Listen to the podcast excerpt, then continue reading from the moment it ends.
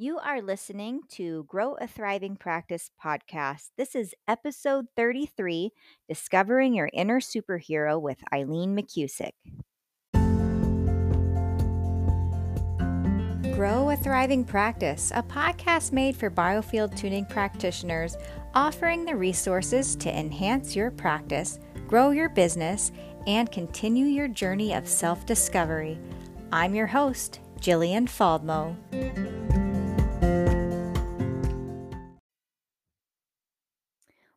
Up, party people?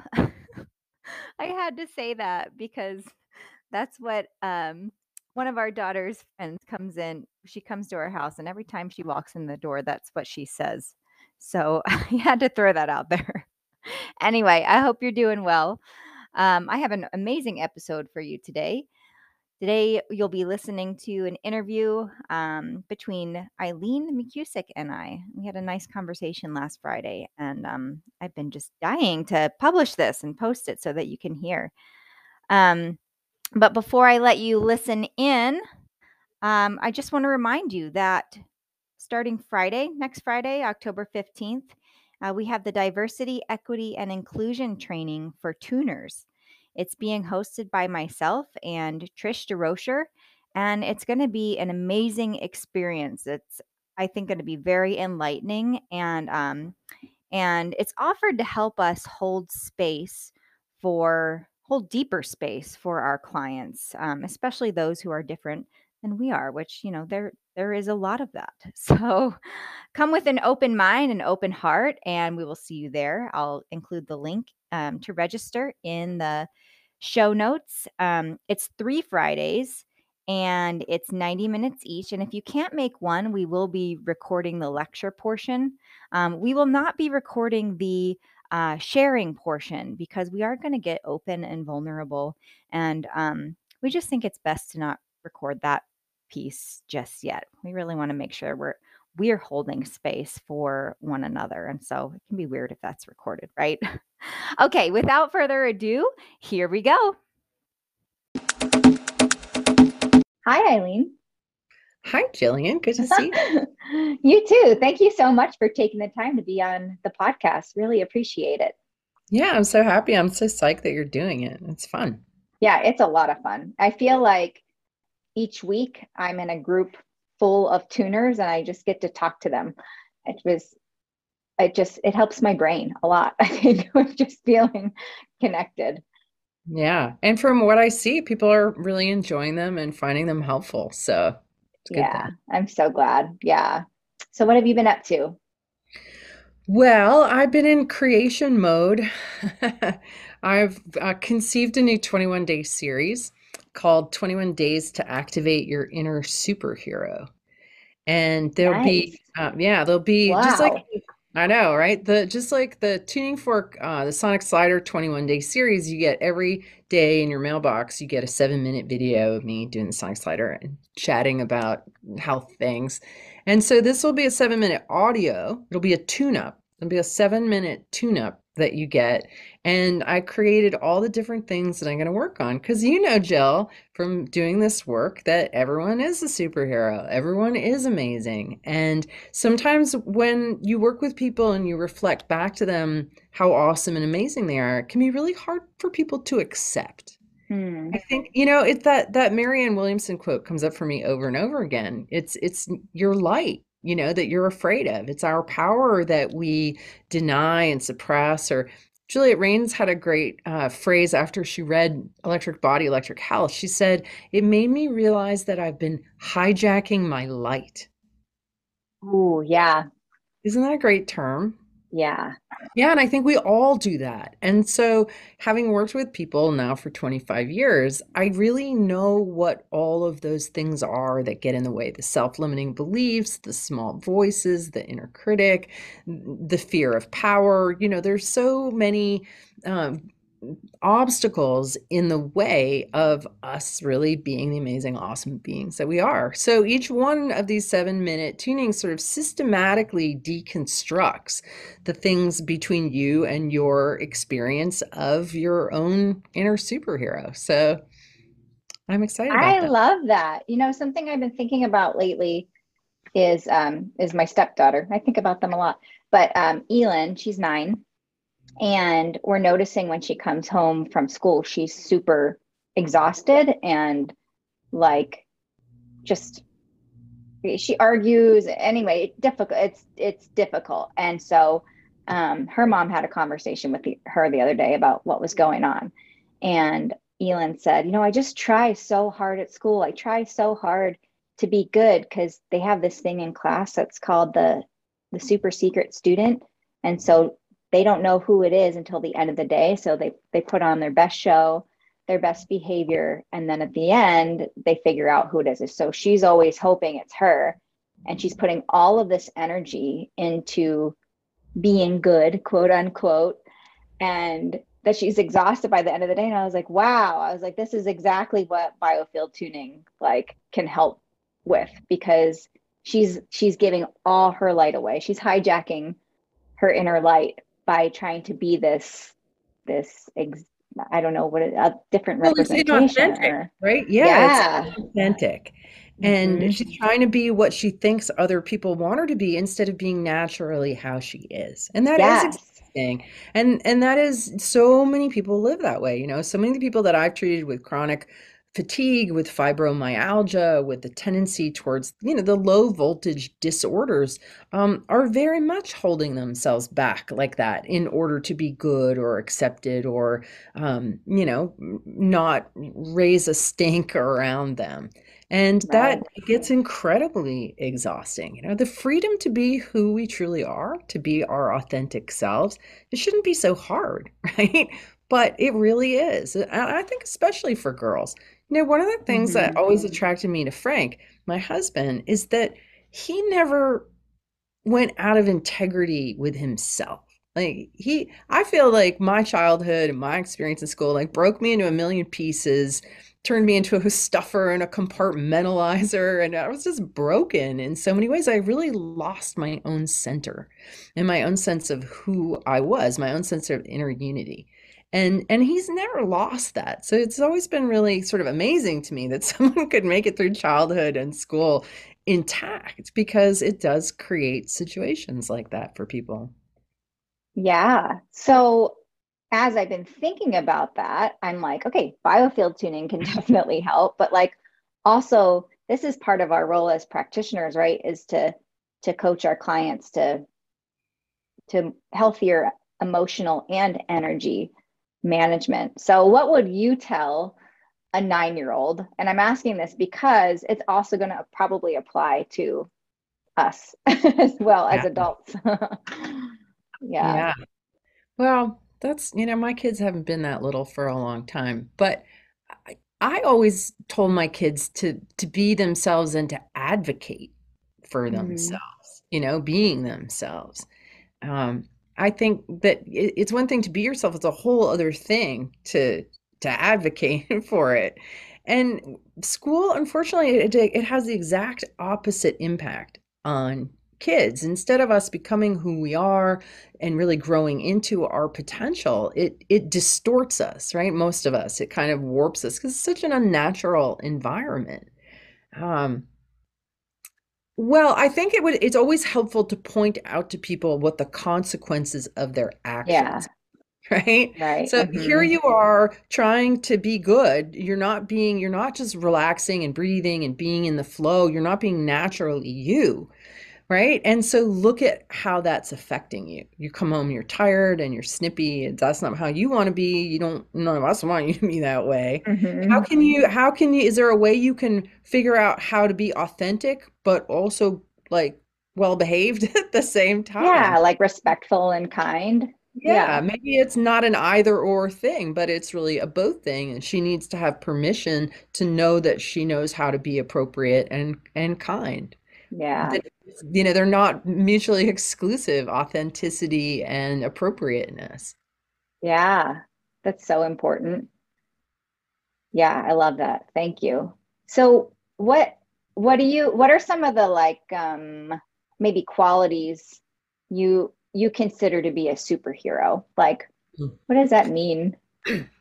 Well, you know, one of them that I've been thinking about a bunch the last few days, and I've been wanting to write something about it, but I haven't taken the time to sit down and, and do it. Um, it's the quality of mercy. And mercy is a really interesting word. It's an interesting sentiment. It's something we never talk about. Like, what does it really mean to be merciful? And I think that all of us have had the experience maybe when we've been in a fight with a with a partner or spouse of, you know, when you're sticking your finger and you're being self-righteous and you're just, you know, laying the hammer down. In a moment like that, you're not showing mercy. Right. You're not you know you're you're in full on warrior mode whatever that looks like and you might be hurting someone you certainly wouldn't want to be on the receiving end of that kind of energy right? So one of the things that i've found that many people are afraid of their power okay? I've had so many mm-hmm. clients say to me oh i'm afraid of my power. What I've realized is that they're not really afraid of their power because power, when it's centered in our being, when it's balanced, and when we're in integrity with our power, is simply compassionate and and loving and ready to help you know our our power is actually really good. It's the misuse of our power that we're we're afraid of. Mm-hmm. so when, when our power center goes off and goes yang we can become angry and self-righteous and judgmental and critical and um, that's a misuse of power when it goes off balance yin, we can become kind of stony and cold, right? And not say anything. That's also yeah. a misuse of power. Like I'd rather have you yell at me than go cold on me, honestly. Right. so so that that withholding is actually, you know, to some people far worse right. than right. So that that's a misuse of power. And when we are are we being merciful, you know, in either situation? Are, are we being like, wow, I'm actually powerful and I'm doing damage here. I'm hurting with my power. What the, the trait that I need to display is mercy and kindness, right? But mercy more than kindness. It's a kind of like, yeah, I'm powerful and I'm going to put the sword down and I'm going to spare you the my raw. mm-hmm. right? So so if a superpower is going to become powerful, they're going to be in their power. They have to really understand mercy. Because the more you understand mercy, the less afraid you'll be of your power. Yeah, that feels really huge. Yeah. Yeah, it yeah. not it interesting? I, I love kind of digging out words and sentiments and um, you know, really doing a deep dive into them and in ways that we don't, right? But tuning gives us that opportunity because we hear and we feel things and you go looking for words and looking for ways to understand and describe it. And i keep mm-hmm. discovering things. I just discovered a new biofield anatomy zone jill actually. Tell i told us. somebody about it yeah. So it's kind of funny. I was i was lying down and i was thinking about how even though i've been going to the gym for a year now there's still parts of my body that my brain isn't wired to. And and so going to the gym, working out for the last year, like the sonic slider helped a lot to start to get muscles firing that I had no connection to. You know, I was geeky, I was in my head, I was never an athlete, and I had trauma that caused me to just disassociate from my body anyway. Mm-hmm. So I was always kind of just sort of, you know, blobby and could never get it together and didn't feel the inside of my body. Like, you know, when somebody says contract your core, I would be like, how do you do that? Like, there's nothing, no wiring between my brain and my core. Well, there is now, which is really exciting. But I was kind of thinking about places where the wiring still hasn't come back on all the way. And one of the things that happened to me a lot when I was a kid was I was tickled by my four older brothers. I was pinned and I was tickled. And so I was tickled a lot in my armpits my armpits and so so i realized that i had this sort of whole band of like like in my armpits and around my back where my brain isn't connected because as a little kid little tiny thing you know being tickled what else am i going to do but remove my consciousness from that mm-hmm. area right Okay. So I was I was feeling into into this area where I don't feel, I was trying to feel. And I was like, what's the what does this relate to in my life? Right? Because anything that's going on in your body, going on in your field is going on in your life. It's going on in your environment. And yeah. the first thing that came to mind was my cupboards. So I don't have a hard time. Yeah, I don't have a hard time keeping the space that you see in order. Okay. But my whole life, I've struggled with cupboards and cabinets and like keeping any kind of degree in them. In fact, my cupboards in my kitchen have things in them that probably should have been thrown out years ago. You know, and I just, I look at it and I go, oh, like I. Like, I never have the energy. Like, no matter how clutter busty I get, I never seem to have the energy to go and deal with the cupboards. So, so I was like, wow, that's really interesting. So then I was like, well, what's the what's the emotion that's in there, right? Like, what's Yeah. the feeling that's here? I was feeling into it, and I was like, it's self-pity, Hmm. Right? There's one we don't really come across or talk about, right? Self-pity. Yeah. And think about it. Like I'm standing in front of the cupboards and I go, oh, I can't, I don't have the energy. I just, oh, I'm so, I can't deal. Like I just, I'm so bad at keeping this in order and I just can't deal. It's such a pity party. It's such a like, oh, woe is me. I'm so flobby and can't deal with my cupboards. Like, so I, I thought that was really interesting. It's like a kind of a hidden emotion. I didn't realize that I had this element of self-pity. But, you know, as a kid, if I was tickled to death and then left alone, I'm sitting there in my own little pity party, like, oh, hmm it's me, you know? I am kind of powerless and I'm spent from the whole experience. And the armpits. So I don't know if armpits directly relate to cupboards or it's like it shows up in different ways for different people, right? But but tuning into the the emotion that's the that I've disassociated from along with that part of my physiology and how there's an inertia in that. And and I Hmm. said, okay, well, what's the antidote then? Like when this resolves, when these muscles start turning back on and this energy starts firing and I start digesting the self-pity, like what does that look like? And I was like, well, it's just emotion. That's Yeah. all it is. It's it's just motion. It's like, oh, I'm just gonna go clean the cupboard and it's not a fuss. There's no self-pity and story and hidden nonsense in the way, right? It's just so it's really self-pity is very much a freeze state. Yeah. I get this image of like Peter Pan with his like just standing tall with his hands on his hips and his shoulders back, just like ready to fly. Yeah, ready to fly right in that cupboard and bring some order. Yeah. And Tinkerbell in there. Exactly. Yeah, was like, or even, you know, because there's nothing stopping me from hiring somebody to come in and to organize it or cracking the whip on my two sons. I mean, like, clean those cupboards for me. Yeah. But I don't take any action at all other than like, oh, close the door like, Yeah. So is it, do you find it on both sides? yeah, yeah, on both Yeah. sides. And I was thinking like pity and armpit, you know, kind of interesting. Oh, interesting. Yep. right? Yeah. despair. Yeah, it's just always been just like, you know, what, just floppier in there than I wanted it to be. But it's cool. You know, any part of your body that's like that, there's something, there's some kind of hidden emotion that you've stuffed in there and you're not connected to, and those muscles aren't firing, they're not anatomically um, uh, engaged in the right ways. Yeah. Yeah. So if, if let's say um, someone who's listening, if they have a part of their body where they know they're not connected to, what are some questions that they could ask themselves to kind of tune in to see what it in. Well, I think what I did worked, right? I was like, okay, there's something here that's out of whack. Um, how is it showing up in my life? What's the external representation of my disconnection here? Right? And something will usually come to mind. I mean, especially with practitioners, you're pretty good at getting out of the way and letting the mail slot drop in, and you, it'll just come to you. Yeah. And then you can go, wow, okay, when I contemplate this thing in my life, what's the feeling that I feel when when I contemplate it? You know, then I ask that question. I'm like, wow, it's self-pity. That and that's not something I don't sit around with pity party. You know, Jill, you know me. No, definitely not. don't do that, you know? Only when it comes to your cupboards, I guess. I guess.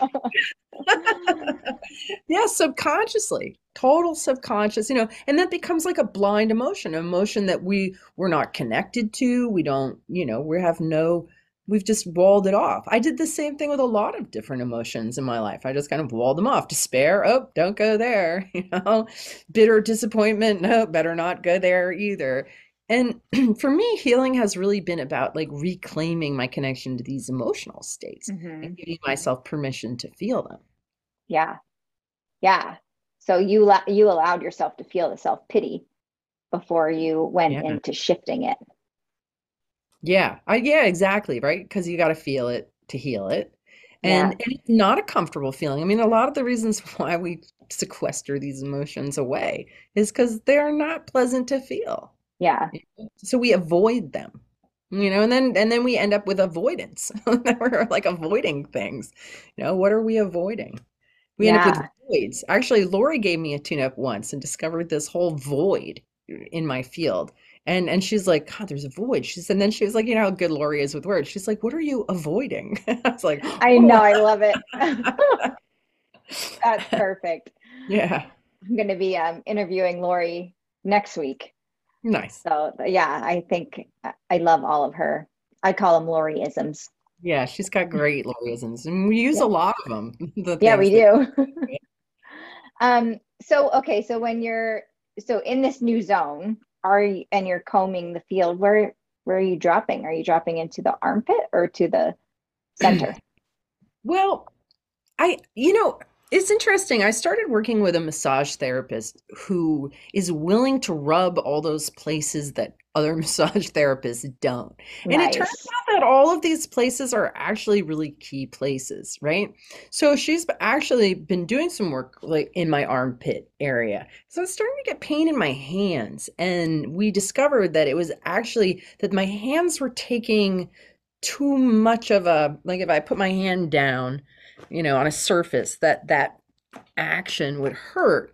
And we hmm. realized that the the muscles in the armpit should have been pulling more, should have been like carrying more weight. And because these muscles aren't engaged, it's pressing excess energy down in my hands. So she started working. Of course, we found like a really deep knots of tension down there. And I think this is part of like me waking up to it is a combination of working out and getting this really deep massage is helping me to keep finding you know these these things that have been stuffed away. And i know you know people are always surprised when i talk about oh i discovered another layer of shit. This is what i'm working on now. But i'm always doing this you know? You know me Yeah. jill i've never stopped like this sort of excavation of my field and it's ongoing and it you know it's probably going to keep being ongoing i mean i don't see it ending um, we have so many things to work on ancestral and cultural and archetypal you know i think that we get to a certain point where we're clearing our own stuff a bunch and we start going into that ancestral and even archetypal kind of clearing so there's no reason to think you're ever going to stop being able to receive benefit from tune-ups Yeah, That's yeah. sure. Um, so so the manual work has been good, and I've been using the sonic slider a little more diligently in there. I think that if I was working over the body part, I'd like hang out over the armpit, you know, just like we hang out Yeah. over the adrenal. I'd I just kind of hang out in this area and be like, do do do, you know, what else is going on? Because despair and self-pity really do kind of go hand in hand. They're kind of a similar thing. When Yeah. we're self-pitying, we're feeling usually despairing. So so that despair thing is, you know, I would say despair is more in the upper armpit and like the self-pity is a little more below it. Like there's there's it's definitely and a lot of people have are smushy in here, right? A lot of women Mhm. have a back fat thing, you know, what's Yeah. going on there, right? So Yeah, that's a, definitely a good area to address. Yeah, to address. And get Definitely. firing. Get those muscles firing. Exactly, and get firing. Yeah. Mhm. And that, I mean, we really want all our muscles firing. And I, I think that, you know, when we do energy work, we get kind of into doing energy work. Um, I know that there's definitely some people who oh, are avoidant of of the body, let's just say, right? So this idea of like, oh, I'm going to approach my health and healing through an energy healing kind of way. But the our anatomy, like our human anatomy, is where all the juice is here. Like the whole beauty of having a body is the miraculous things that we can do and experience with a body that we can't as just spirit. And so the more embodied we become, the more we weave the light of our consciousness deeply into our physiology, the more we access our superhero potential. So, so to me, there's no difference between pursuing spiritual enlightenment and and uh, you know that path along with getting your physical body in its optimum expression too. Like I think they go hand in hand, and I I really want people to understand like don't think that just because you're working you're doing energy work that that's sufficient if you really want to activate your potential you've got to go into the level of the body whether it's yoga or pilates or any kind of sport dance um but the you know sex you got to really be physical and and suck the enjoyment out of having a body because Yeah. bodies are so pleasurable and unfortunately when we don't love our bodies we're we're that's damaging to our spirit yeah because it's where our spirit is housed right? Yeah but it's also um detri it's just detrimental all around. Like we definitely want to aim for optimum health on every level physical mental emotional spiritual. Yeah. Did you watch the Olympics at all? No not a bit of it. Oh no wait I did, no no no I watched a little bit because the Jamaican women the sprinters I saw some videos of them. That was the only thing I saw. And I Yeah. was I like could not stop watching it because of I was just like, this is human potential, yeah. like at its finest. I mean, what they can do with their bodies and the even the mind, you know, focus and emotional management that they there was a well, it was um, one of the volleyball teams. I can't remember now if it was Brazil or um, or the United States, but they had a team. I think she was a therapist um, working with them that would that would work on them on with on an emotional and mental um, level for their game, so that they could like you know if they mess up or something, they don't go you know down that rabbit hole of feeling defeated or despair pity yeah. like let's figure out how to like okay experience that and then get back up or i don't know what she did but i was like yes! That's it makes amazing. It is amazing, and it makes so much sense to have that kind of support. Yeah, somebody to help kind of lift you back up if you if you go down like that. I love that idea. yeah yeah. So you've been going to the gym for a year. I have to know what's your what do you do when you're at the gym? What are you do doing? how long are you there I go I go for about an hour. I go five days a week usually. Um, I have two trainers. I have um, the one that I started working with in Jamaica, uh, who is Romanian, and she she barks at me with a with a Romanian accent, which I really love. And so I meet with her via Zoom once a week, and then uh, I have a trainer at my gym, and I meet with her once a week. And working with a trainer, like I wouldn't have done this without a trainer. Mhm. I, if you if you want to get in shape and you start going to the gym, like find a trainer. You know, even if you go one every two weeks or whatever you can afford, but don't try to go work out without instruction. I, I think it's i have not been successful with that because i don't I, well i haven't known what i'm doing but Yeah. You don't I, know what you're doing and then and you don't have anybody holding you accountable. yeah So so those two things, that accountability and that instruction is super, yeah super important. That's So why I love the group work too, the group classes, is because yeah, you, everybody else is your accountability, you know, in right. that. And then you have, I mean, depending on the size of the group, sometimes the the coach or the instructor can give you some feedback. Yeah. Yeah. No, you remember Jill, like I used to be really anti-gym. I I know. You were like, like, I don't, I don't need to work out. I don't need to work out. Like, why would I go to a gym? Like, what a waste of time. I was really, really anti-gym. But then I ended up in Jamaica for a year, really sitting on my butt. Like, I'm, I, I'm a writer. I'm work at a desk. You know, I go in the ocean. I'm not a swimmer. I just float. So I was just floating and sitting for like months and months and months. And I started to sag. And it was really appalling. I was really alarmed because prior to that, I was always on the road. I was always hefting 50 pound suitcase here, there, and everywhere, packing and unpacking, going up and down stairs. You know, just really in motion with functional exercise. And that mm-hmm. stopped me from sagging. but then, you know, you get over 50 and you and you don't use it, you really gravity starts to act on you very hard.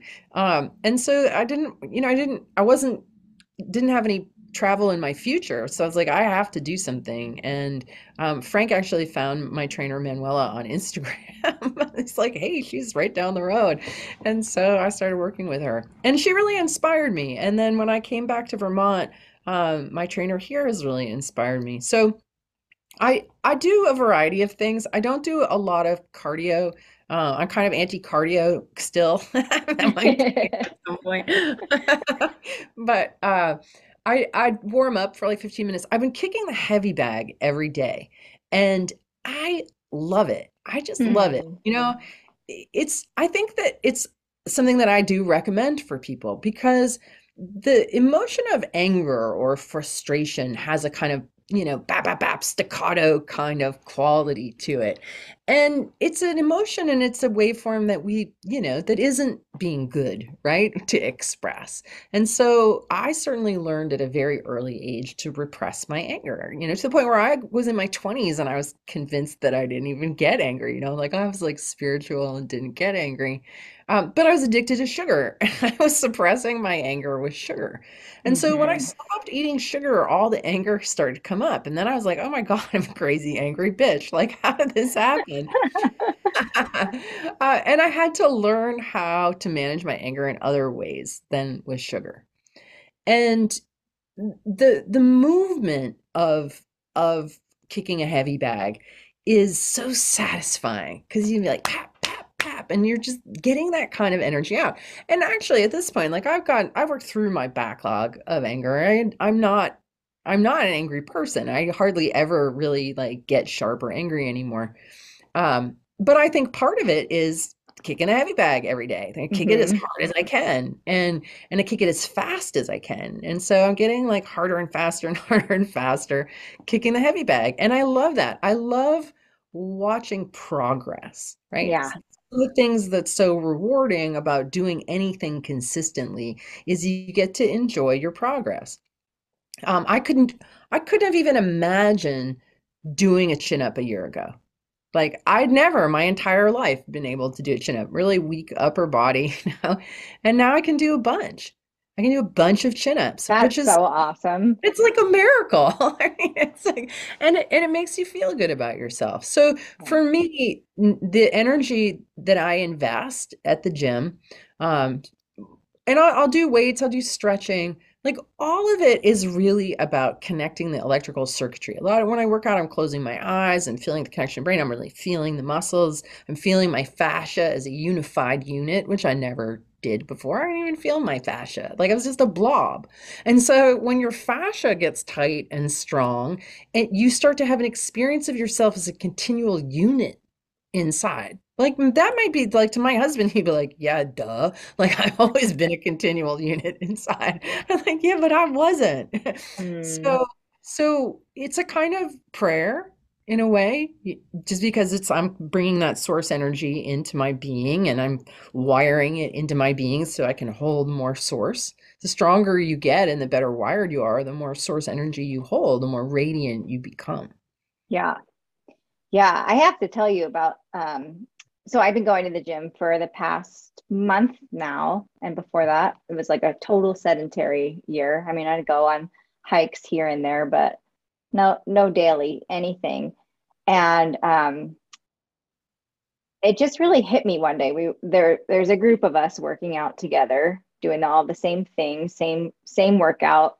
Um, we're being timed and they're playing music. I think it was like journey.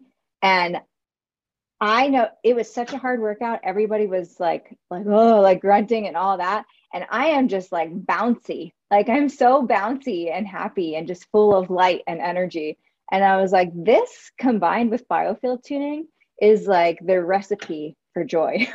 yes. yes, yeah. it's hard, but like oh my gosh, like, yeah, feeling my electrical body and what I'm capable of. And, and the music definitely helped. I have to say Yeah. that. Definitely helps. It Yeah. really does. Yeah, it makes a big difference. I mean, you know what I just read recently? I posted on a Facebook um, that you professional bicyclists are not allowed to wear earbuds during competition because music can give them an unfair advantage, yeah. Wow. Uh-huh. right? It's like as a, as effective or more so than doping, than a drug, listening to, Wow. yeah. I believe it. You're right. I mean, I mean, I think that should give us all pause to be like, oh, what else is music can music do that better than drugs? Right? Yeah. I mean, and in, in our gym, one one of the coaches, he plays this like heavy metal, like yelling, screaming, right? And I'm like, oh gosh, kind of bear through it. But the other coach, he plays music like Journey and uplifting stuff. And I'm like, I always feel better. and like I can accomplish more when that music is on. Yeah, Yeah. so true. Yeah. Yeah. And then you feel great for the rest of the day. So to me, it's an investment of time that pays me back all day long. It really does. It, it just it does release the feel good hormones. It does, you feel like you've done something good. You know, and one of my friends said to me, we were, we're talking about how to start going to the gym. She said, I don't have that kind of discipline. And I said, it's not discipline. Like, it's like, do you have to discipline your dog to bring it to the dog park? You know, like, okay, come on, dog. Ooh, yeah. Oh, I don't feel like going. No, it's it's it's play. It's it's really like it isn't it isn't like, oh, I got to go make myself work out. It's like, oh, yay, I get to go to the gym. It happens automatically. Like I wake up, I'm like, yay, I get to go to the gym. So, you know, don't don't don't think of it as like something heavy and sucky because it's the exact opposite. Well, it's the same thing like showing up for a biofield tuning session. Like it's not discipline to show up, but it might it might be hard. It might bring up some stuff and you might feel a little sore afterwards, but you feel a lot better on the other side. Yeah, yeah, definitely. You know what you made me think of too, Jill, um, in that I know you weren't talking about it, but how, you know how back in the beginning when you were learning, right? And Mhm. and how that kind of nervousness you can feel before you do a session. Yeah. Before Right. you like facilitate one or before you Yeah, get before on you the table. facilitate one, before Uh-huh. you yeah, before you give one. Yeah. Because I, I know that a lot of tuners kind of struggle with that. Like, am I good enough? Am I going to be able to do this? Or, you know, there, there's a little bit of a wall there, I think, sometimes for people. hmm Um, but with anything, like once you get into it, it's sort of like not wanting to get in the water because it's cold. You're like, oh, I'm afraid it's going to be cold. And then you get in, you sit around, it's fine. And it's kind of like that with doing a session too. Yeah. It just that, just showing up, not being afraid of it. It's an adventure. It's going to be fun, you know. And even if you're a little reluctant at first, like the, you might feel like going to the gym, getting up, and, or even whatever, going to your dance class, whatever your jam is, right? Because you want Yeah. it to feel good. You want to enjoy it, whatever it is. Um, doing a session, like you end up enjoying that, even if you're a little reluctant or it feels like, "Mm, I don't know. And then you do it and you're like, wow, Mhm. I just I think that. that that's really, really common is that feeling before a session. Like I know I've experienced that a ton, even to the point of being like, okay, how do I get out of this? Like, can I cancel? How can I cancel their session? Hmm. but you're right. Like once you get in there, it just it feels natural and Yeah. fun, and that's why we're all here doing it. That's why we're all here doing it. Yeah, exactly. Because because it is fun. It is it's an adventure. Like that's what I always loved about it. Is that every single session, you when you're setting off, you know, you have no idea where you're going, what's going to happen, what you're going to find, right? So it's it's discovery and um I always find that there's always a theme that emerges, you know, you, and then you get to the end and you look back and go, look at all the ground that we covered and what we figured out. And and you don't have that feeling at the end of the session ever. Yeah. So I just want to encourage anybody who's listening, just do it, you know, just do it. Just Yep. do it. You can sit, you can sit at the edge of the water, you know, for a really long time and miss out on the experience. And and everybody, I mean, even I've had that experience, Jill. You know, not in a long time. Mhm. Um, but there was one I did not that long ago that I did feel a little nervous. I can't remember who I was working on. Um, but I did even I even me, like, you know, 25 years in, saw somebody. I wish I could remember who it was because it was like somebody, you know, it was some somebody important kind of person. Um, Mhm. it was only like a split second and then I got over it. And Yeah. I just think that curiosity is always um just the best thing to lead with.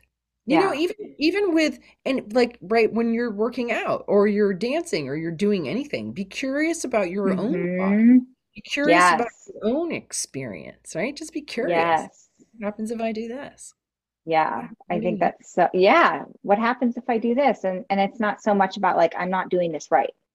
Yeah, Mhm. exactly. That's a Yeah. that's a a real knocker. I know. Doing it right thing. I mean, I'm Yeah. lucky that I never had to worry about doing it right because I had Yeah. no idea what I was doing. I wasn't following anybody. You made so it I- all up. yeah, I didn't have any rules. Like there was, I never had that thought, am I doing this right? Never, never, not once. Um, so, and I, and look, I didn't kill anybody, you know, like I think that, that there, that I guess if I could say one thing to people, it's so simple. It's just like trust yourself, trust your senses, and be curious. And that's it. Like it doesn't have to be any more complicated than that. If you're like having self-doubt, da, da, da, da, da, just be like, I'm gonna trust my own senses and be curious. Yeah, absolutely. That's so important. I was actually going to ask you because I I miss your soap boxes during class. Like I loved teaching classes with you because we would just all be sitting in a circle and you'd be soapboxing and I'd just be chilling, listening, like, yeah, yeah. So I was going to ask you, what's one thing that maybe you've been hearing from students or practitioners or you've been seeing it on the Facebook page that you would like to soapbox on? Is there anything that comes to mind for you? Well, um, a couple things come to mind. The first thing that comes to mind, um, oh geez, it came to my mind and then it went out of my mind. Oh, I know. It, it has to do with the questions that people are always asking, saying, I have a client and they have such and such medical condition. Mhm. Any suggestions? I was thinking and- about the same thing. Yeah, and how we always come up with the same answer for that. And that is just follow the method. You know, it's really pretty simple. Sit them, you know, lie them down, follow the pendulum, do a session, let their body lead. Because medical conditions are just names on top of sets of symptoms. It has nothing to do with that person's heart and soul and life history and needs that aren't being met. You know what I mean? That, that to me, medical diagnoses, I know some people are like, oh, now I have a diagnosis and I feel better. I think that's kind of silly. I mean, you have a set of symptoms that your body is out of order. You're out of order. You just need to be put back in order. The reason why you're out of order is because your voltage is low. So we just need to raise your voltage and create more syntropy in your system, support your body to fix itself. Mhm. And that's really it. And that's the same for everybody. Anybody that you see is is going to probably be stuck in some way. They've got energy running through non-beneficial patterns in their fields. So they're stuck. They can't unstick themselves. And they have their voltage is low, you know, because energy is running in all these places it doesn't belong. And because, like most people, they're probably discharging more than they're recharging, giving more than they're receiving, holding back their authentic self, not speaking their truth. All of these things lower voltage and create resistance in all the wrong ways, unhealthy resistance. So, with biofield tuning, we're helping to get the resistance out and and help the body to increase its syntropy to entropy ratio basically right? Because the body needs to have a degree of entropy. You know cells are breaking down old blood cells are being replaced but it needs to have more syntropy than entropy. Mhm. and anybody who's in a disease state who's in a low voltage or low ph state they have more entropy. And and if their entropy keeps increasing then you know their battery meter is just going to keep going down. So really any disorder is a disorder of two things fundamental disorder in the body's organizational uh, template and an insufficient juice to make it all run. So we treat everybody the same way with the same intention, just helping their body to get back in order and, and helping to untie the knots and pull out the dents that life has put into them. So we don't, you know, we don't, we don't, we're not medical people. We don't use medical terminology and we practically never treat any particular ailment in a specific way. Yeah, that's exactly what I was thinking of this morning. And I'm so glad that you brought it up because I kept saying in my head, I'm like, we're, we're technicians, we're not physicians. Like, we don't need to know, you know, the cause of everything. We don't, you know, like you said, it's all, it all manifests differently for everyone.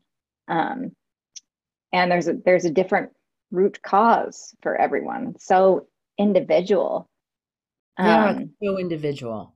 And right, yeah. it's not the opposite of medicine. Medicine tries to, you know, this pill will treat this problem for everyone. And that's just not the way the human body works. It just doesn't yeah. work that way. Right. I worked on a client the other day who um, self identified as ADHD, and she kept bringing that up. We were working on her relationship with time, and she kept saying, oh, well, it's the ADHD, it's the ADHD. And I had to ask her, I was like, so does having that label benefit you? Like, or how do you feel that label benefits you? And she did say, well, it you know, when I first got it, it gave me some structure, it gave me some, you know, I I knew I had answers for why I was different. And I was like, okay. And I just kind of let it be. And she emailed me um, a few days later and she goes, you know, I'm really thinking about this label and how um, I haven't been accepting the way that my my own brain works as as like a beautiful thing. Like it's a beautiful my brain works perfectly and beautifully and it's just not in the box of what you know what school was and i was like that's so cool that she came up with that on her own like i didn't go there with her i it was our first session together so um i kind of just asked her that question and let it go but how cool that she was able to to see that. Yeah. And she's yeah. still kind of like in a little bit of cognitive dissonance around it. Like, now what do I identify as? Well, yeah. That's the thing, right? I think that so many people identify with their pain body. There's a whole conversation around leading with your pain body, and certainly older folks do it. You know, they hang out and they talk about their pain and their meds and their, what their doctors got them on. Yeah. but but you know, people do it too. Women getting together and complaining about their marriages, or you know, there or there there's so many different ways that we use the word irresponsibly. Mm. And talking about our own health and well-being is one of them. I remember having um, someone in a class and she said that she you might have even been in that class Jillian she said that she had um Hashimoto's. Oh, Hashimoto's. Yeah. She said, I have Hashimoto's disease. I was like, Yeah, who's Hashimoto? Why do you have his disease? like, what's up with that? Why are you saying that? and, and she went home and she really thought about it. Like she really became it was like an aha moment where she was like, why am I speaking this and creating this and believing this and living it? And she started tuning herself every day. She started using the sonic slider. She's like really made a commitment to transformation. And the next time I saw her, she looked like a completely different person and she didn't have Hashimoto's disease anymore at all. oh man, yeah, it's really important what you say, how you use your word. Yeah. And and I think that that reality of that like sinks in by degrees over time. Like I honestly, I mean, I read the book like As a Man Thinketh when I was probably 18, 19. You know, I read all of those kind of um books back then. but it didn't it didn't sink in all the way and I think that we think, oh, you know, affirmations, I'm going to say them for 10 minutes a day consciously. But then we have this 90% unconscious, like blah, blah, blah going on. Yeah. And, and you know, this brings me back to mercy, uh, actually, because I think one of the most important places that we need to display mercy is with ourselves. Amen. Right? I mean, don't you find, I found, and I'm sure you have too, that most people really do have a really unkind inner critic. Yeah. That's that is merciless. Yeah. Yep. So I, you know, maybe people are listening and going, "Oh yeah, well I don't do that to anybody." But I I would ask you like, do you do it to yourself? You might not externalize it, but are you internalizing that kind of ruthless, merciless unkindness? And what an irresponsible way to use your words, the power of Mhm. your words. The, and show know, some use mercy with your actual inner critic too like don't don't berate your inner critic for being. I don't know. I've told mine to shut the fuck up, but just shut up.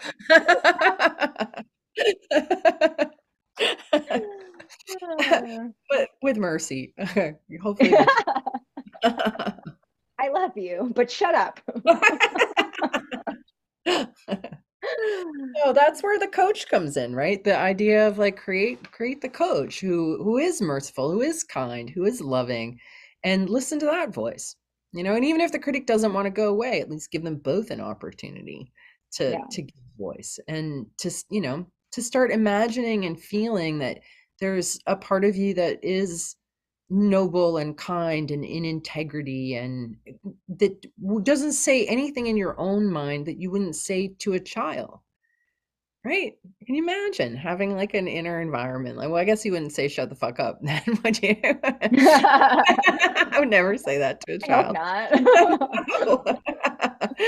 um, but yeah like you said like mercy on yourself. It's just so it's so key. It's so so key honestly really what seems to do most people in in my experience is their thinking voice Absolutely. Yes. I'm working with a client right now who's um her energy levels are so low, her voltage is so low. And what we're uncovering is um is the way that she talks to herself and uh, judges herself for where she's at in her life. That's that's the thing that's draining her energy. yeah neat i mean can you imagine having somebody outside of you following you around talking to you like that all the time and how that would make you feel Oh, yeah. I mean, it's really interesting because a lot of people who tolerate in their own head wouldn't tolerate it outside of themselves. And she doesn't. Yeah. Uh-huh. Yeah.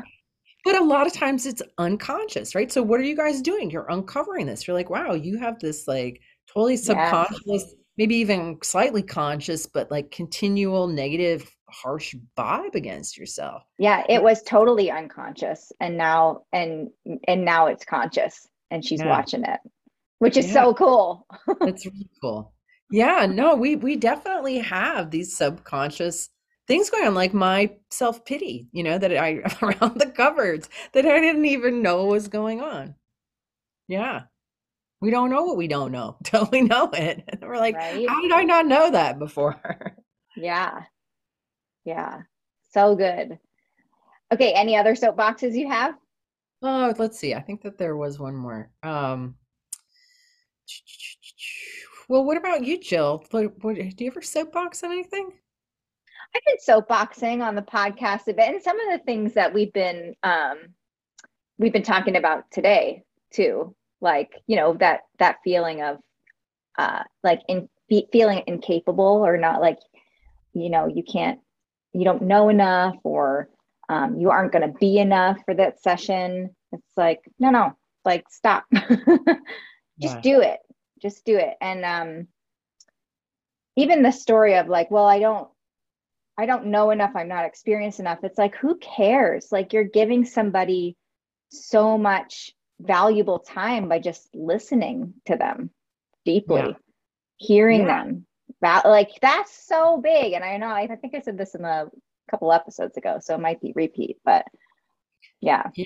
No, it's really true. And uh, because especially in this world where people don't listen to each other very well, spending a whole hour listening really deeply to the song of someone's soul to whatever degree you understand it is such a gift to give to people. It's such a gift. And it's a gift to give to yourself too, because you get to forget yourself for an hour. Right? I mean, how many times have you come out of a day of seeing clients and all of a sudden you're like, oh my God, I haven't peed and I haven't eaten and I didn't even notice. like, because your your own self and stuff goes out of the way and you have the opportunity to really immerse yourself really deeply into something that is um that is ever fascinating. Right? I think Yeah. it's so Yeah. important. I know we already talked about this, but I, I just want to reinforce it. Like when you are running thoughts, what if I'm not doing this right or I'm not good enough? No, no, no. You're missing the opportunity to be listening deeply and Mhm. seeing what you hear. No, I just got a new prototype of a fork made, Jill. It's a 144 hertz unweighted fork. And I gave my Oh. yeah, I gave myself a tune up with it the other day. And it's a it's a fork that the overtones play so much. Like the overtones are so intense. And it's so susceptible to instability that when I first started using it on myself, it, it made so much noise that I almost couldn't take it. I'm like, oh, I better figure out how to stabilize my field to this fork, or I'm just not going to be able to endure the noise that I'm hearing. Um, but but I got to really like listen deeply and hear all these new sounds that I've never heard before. And it's just so fascinating. It's just fascinating. If you're coming at it with like, I don't know what this means, or I don't what do it, like just stop that. You know, just stop. You- Because you will know in time. We all figure it out. I mean, I Mhm. worked at, I got a tune up from Juliet Rains the other day, and I was like being worked on by myself. I feel that every time I get a tune up from anybody, whether it's you, Jill, or Robin, or Jeff, whoever I get a tune up from, I it's like being worked on by myself. You guys have all nailed it. I'm always amazed. You know, like I I can't believe that you know that. Like what Juliet was pulling out. I was like, yay. And you know, she's only been doing it a few years. I- Mhm. I've never seen a student who does the work who doesn't go to that level of perception. It just happens. It just happens. So don't fuss and Yeah. just be curious and you'll get Get there. out of your own way. Yeah, get out of your own way for sure. Yeah. Yeah. That's awesome. And I'm going to put fun, too. Juliet's info in the show notes. Oh yeah, good. Shout out. right. And then the other most important part is to just play and have fun. And remember always that laughter is the best medicine. And if you can be playful with your clients and make them laugh, like that's a really Yeah. that's good, right? Don't take it too Yeah. That's like my favorite part. And especially when I'm like, okay, so here's there's something here. And the only way I can describe it is, and then I just blurt out whatever it is. And sometimes it's a word that's not even a word, like you've always done. And that makes us giggle and it's fun. Yeah. Just thinking about it. Yeah, exactly. Like giggling during tuning sessions definitely adds a lot of value. So yeah. Keeps it light. yeah. Yeah. Okay. I have a couple questions. We gotta like because I can just see the emails coming in. When's the um activate your inner superhero series coming out? When's the 144 unweighted Yeah. coming out? Okay. The Activate Your Inner Superhero is coming out on 11 11 and it's going to be $111. Um, Perfect. Yeah. And so let's see, I'll be showing up in a superhero costume on Halloween on a video to talk about it. So you can learn more then. Talk Uh, about having fun. Yeah, exactly. Right. We've got to play. Yeah. Um, and then the 144 fork, I don't know if I'm going to release it, Jill. You know, I might send one to you if you want to play with it. I'd rather let some people, other people play with it first I would love to. it's if I I would think if somebody had like a practitioner has a high degree of uh, instability in the field still, like the 174 is forgiving of that, the 528, but this fork is not. Like it's going to show you your own noise, and your own noise is going to get in the way of you using it until you, you know, until you use it enough on yourself. I think. Yeah. Um, You know what? That's one of the things that I love about you is like you're it's not like, oh, I like this fork, so I'm gonna like this is like the new fork. You're like, no, I want to see what other people's experiences are with this and you know, make sure it's not just me. yeah, I love that. Well, uh, many minds, you know, it's it's important the group group think and group experience, and especially with this work because it's so unusual. Um, Mhm. but you know, if we if we have a consensus that it it has a useful usability and that we really like it, um, then then we'll release it. So, Yeah. um, so yeah, stay tuned. I'll keep you posted if it's something that we want to bring out. Perfect. Perfect. Well, thank you so much, Eileen. Really appreciate your time. And I know everybody else does too. It's really good to hear from you. And we should definitely do this again. Yeah, that sounds like a good plan, Jill. Let's do it. It's always fun to talk to you too. And thanks again for doing this. And thanks to all you guys out there listening, tuning in to Jill and, you know, being tuners. We're so grateful for you. So grateful. Yes. Thank you. Okay. Bye. Bye, everybody.